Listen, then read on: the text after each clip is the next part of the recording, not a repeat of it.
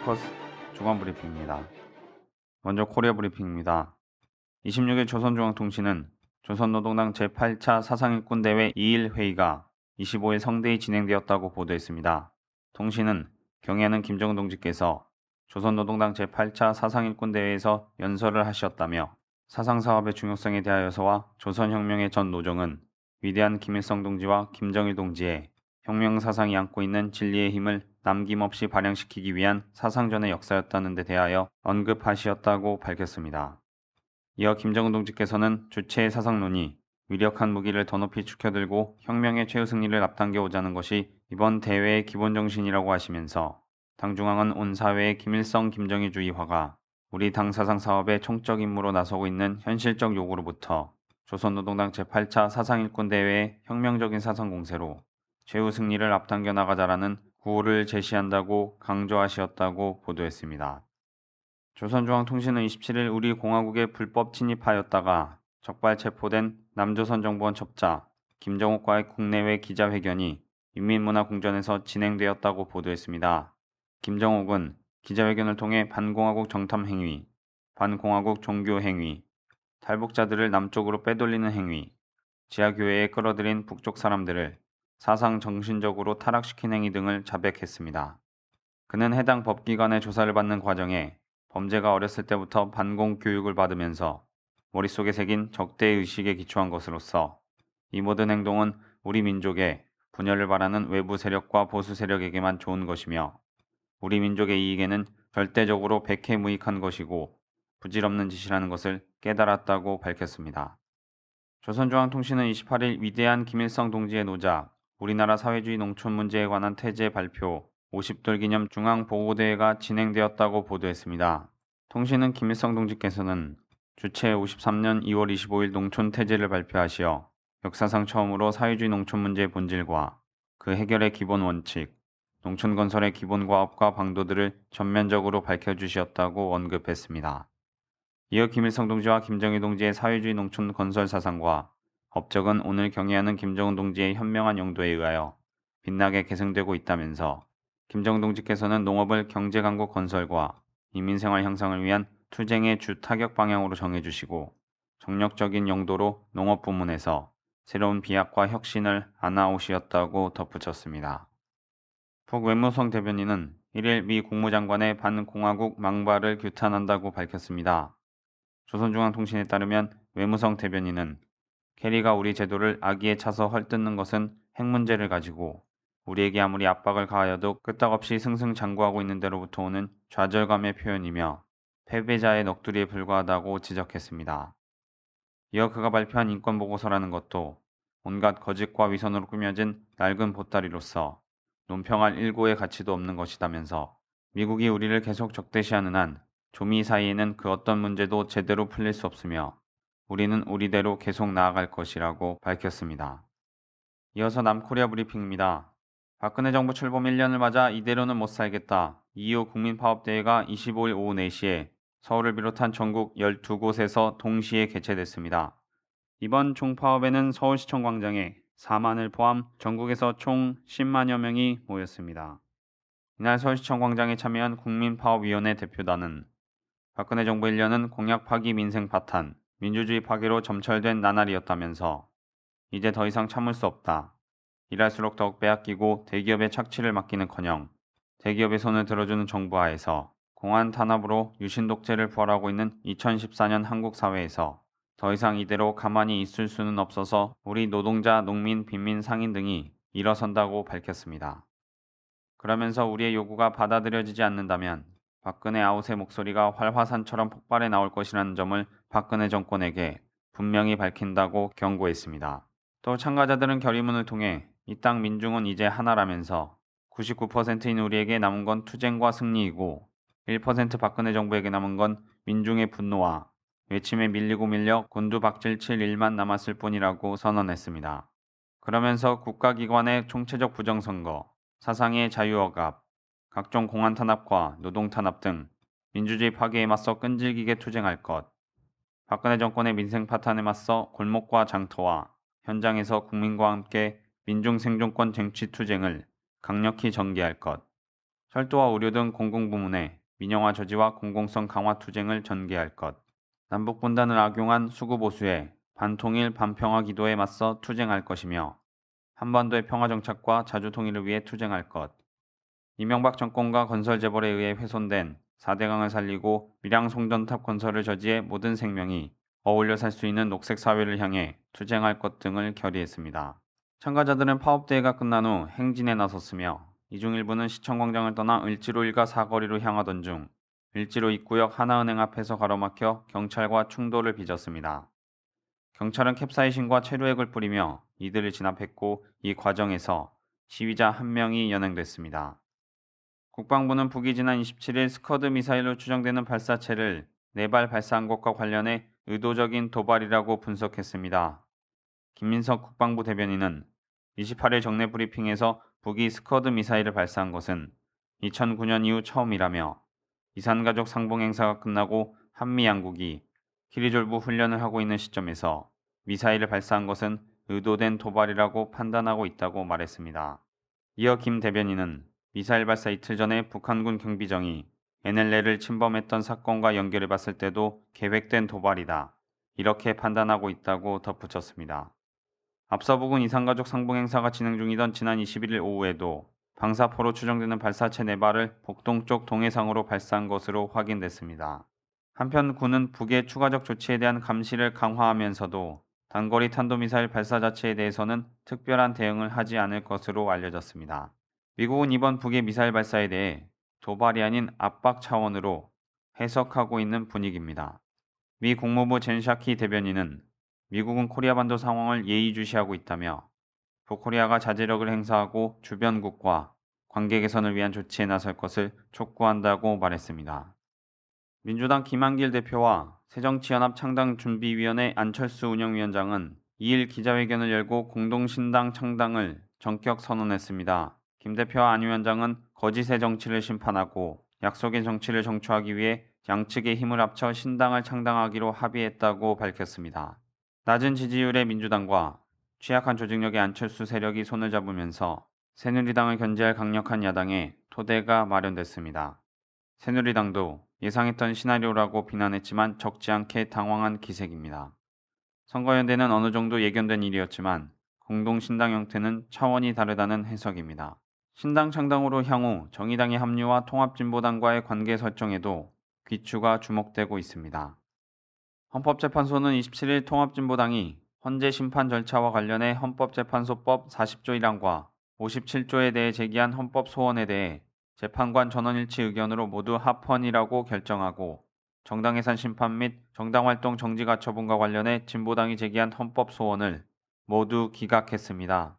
헌법재판소는 민사소송법 준용 조항은 불충분한 절차 진행 규정을 보완해 심판 절차를 원활하게 진행하기 위한 것이라며 민사소송법을 준용하도록 한 것이 현저히 불합리하다고 볼 수 없다고 밝혔습니다. 이어 가처분 조항에 대해서도 헌법 질서의 유지 소홀을 위해 필요성이 인정된다며 신중하고 엄격한 심사가 이루어지며 종국 결정 시까지 임시적인 조치에 불과한 점을 고려하면 기본권 제한이 크다고 볼 수 없다고 설명했습니다. 진보당을 대리한 이재화 변호사는 민사소송법을 준용하더라도 재판부가 엄격하게 증거를 채택하기 바라며 가처분도 실질적으로 본안 판결과 같은 것이기 때문에 곧바로 결론을 내리지는 않을 것으로 본다고 말했습니다.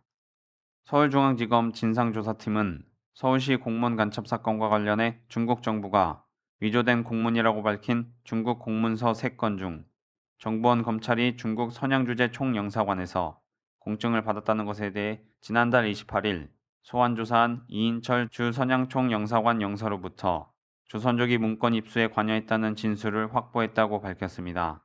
이 조선족 인사는 대검찰청의 감정 결과 변호인 측 자료와 서로 다른 관인을 찍은 것으로 드러난 상황 설명에 관한 답변 역시 산업연방 검사참으로부터 입수해 정보원에 전달한 것으로 알려졌습니다. 검찰은 조만간 이 조선족을 소환해 문서 입수 전달 경위를 조사할 예정입니다. 앞서 대검찰청의 문서 감정 결과 정보원과 검찰, 유성 씨 측 변호인이 중국의 같은 기관에서 발급받은 공문서 도장이 서로 다른 것으로 확인됐습니다. 그간 두 문서의 내용이 다르기 때문에 둘 중 하나는 위조된 것 아니냐는 지적에 대해 검찰과 정보원 측은 발급 과정은 정상적이었을 수 있다고 변명해왔지만 도장이 서로 다른 것으로 드러나면서 오히려 정보원의 증거 조작 개입 가능성이 커지고 있습니다. 뿐만 아니라 정보원과 검찰이 제출한 문서가 위조일 가능성이 높아지면서 나머지 문서들의 진위 여부에 대해서도 위조됐다는 쪽으로 무게가 실리고 있습니다. 대한의사협회는 1일 지난 2월 21일부터 28일까지 진행된 총파업 찬반 투표에 건강심사평가원 등록 회원 9만 710명 중 52.87%인 4만 8,661명이 투표에 참여해 찬성 76.69%, 반대 23.28%, 무효 0.03%의 결과가 나왔다고 발표했습니다. 송영곤 의사협회 대변인은 2003년 이후 치러진 4차례의 의협 회장 선거 투표율이 43%에서 53% 수준인 점에 비춰볼 때 이번 투표율 53.87%는 놀라운 결과라며 그만큼 의료제도 왜곡이 심해 의료제도를 바로 세우겠다는 회원들의 열망이 자연스레 표출된 것이라고 전했습니다. 의사협회는 이날 2기 비상대책위원회를 구성하고 총파업의 형태, 기간 등에 대해 늦어도 3일 오전까지 정리할 방침입니다. 이들은 원격 진료와 영리병원 허용 반대, 건강보험 제도 개혁을 비롯한 보건복지부의 보건의료 분야 독립 등을 투쟁의 목표로 내걸었습니다. 한편 보건복지부는 이날 대한의사협회가 집단 휴진을 결정한 데 대해 심각한 우려를 표한다며 국민의 건강과 생명을 볼모로 하는 의협의 집단 휴진은 불법적 행위로 법과 원칙에 따라 엄정 대응할 것이라고 밝혔습니다. 또 집단 휴진에 참여한 의료인과 의료기관은 반드시 그에 상응하는 처벌을 받을 것이라고 경고하며 의협이 집단 휴진을 강행할 경우 어떤 요구에도 응하지 않을 것이라고 강조했습니다. 2일 공공운수노조 서경지부는 노조와 용역업체 19곳이 임금 인상에 대한 입장차를 좁히지 못해 서울 지역 주요 14개 학교의 청소경비 등 시설관리 비정규직 노동자 1,600여 명이 3일 하루 총파업에 돌입한다고 발표했습니다. 이번 총파업은 2011년 시설 노동자와 용역업체들이 집단 교섭을 시작한 뒤로 처음입니다. 조 4일부터는 고려대를 제외한 나머지 대학 노동자들은 정상 출근해 업무 시간 외에 학내 선전전 등을 벌일 예정이며 상황에 따라 언제든 다시 파업을 할 수 있다고 김현수 서경지부 조직차장은 전했습니다. 앞서 노조는 지난해 5,700원이던 시급을 노동부 권고 시중 노임단가 7,920원에 87.7%인 7,000원으로 인상할 것을 요구했지만 사측은 임금 동결을 주장했고 지난해 11월 교섭을 시작한 노사는 최근 서울지방노동위원회에 조정 신청을 했지만 진전이 없었습니다. 김은수 조직 차장은 노측이 인상안을 6,700원으로 낮추었지만 사측 입장은 변함이 없었다고 말했습니다. 끝으로 국제브리핑입니다.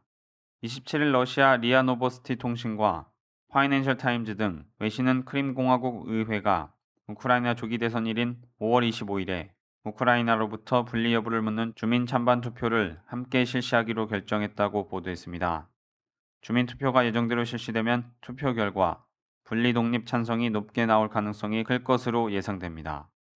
국민 투표를 앞두고 크림공화국은 이미 내전 상태로 빠져들고 있는데 소총과 기관총 등을 무장한 친러계 시위자들이 크림 수도 심페로폴에 있는 정부 청사와 의회를 점거했으며 시내에서는 친러계와 반러계의 충돌로 수십 명의 사상자가 발생하기도 했습니다. 한편 러시아는 27일 우크라이나와 맞닿은 서부 국경지대에 전투태세 경보를 발령했습니다. 인테르팍스 통신에 따르면 러시아 국방부는 국경 지역에 대한 전투기 순찰을 진행하고 있다며 전투 태세 경보가 발령된 뒤 서부의 공군기지에서 전투기가 출격했다고 밝혔습니다. 세르게이 악세노프 크림자치공화국 신임 총리는 러시아 국영TV가 운영하는 현지 방송국에 출연해 시민들의 생명과 안전에 대한 책임을 고려해 나는 푸틴 대통령에게 크림반도에서 평화와 평온을 이룰 수 있도록 도와달라고 요청한다고 밝혔습니다. 이에 대해 러시아는 크림반도에서의 군사행동은 러시아와 우크라이나 간의 협정에 따른 조치일 뿐이라며 문제가 없다고 밝혔습니다. 러시아는 그러면서도 크림자치공화국의 지원 요청이 있으면 이를 거부하지 않을 것이라고 밝혀 여지를 남겼습니다. 안드리 파루비 우크라이나 안보회의 의장은 현지 시간 2일 자국 내 예비군 전체를 소집하는 한편 전군에 가능한 빨리 전투 태세를 갖출 것을 명령함과 동시에 외무장관을 통해 미국과 영국에게 우크라이나의 안전을 보장해 줄 것을 요청했습니다. 파루비 의장은 이날 안보회의 직후 국방부는 군복무가 가능한 연령의 사람들을 대상으로 훈련을 실시하고 부대를 조직할 예정이라고 말했습니다. 우크라이나의 이번 결정은 러시아 상원이 블라디미르 푸틴 대통령의 우크라이나 파병안을 만장일치로 승인한 데 대응한 조치입니다.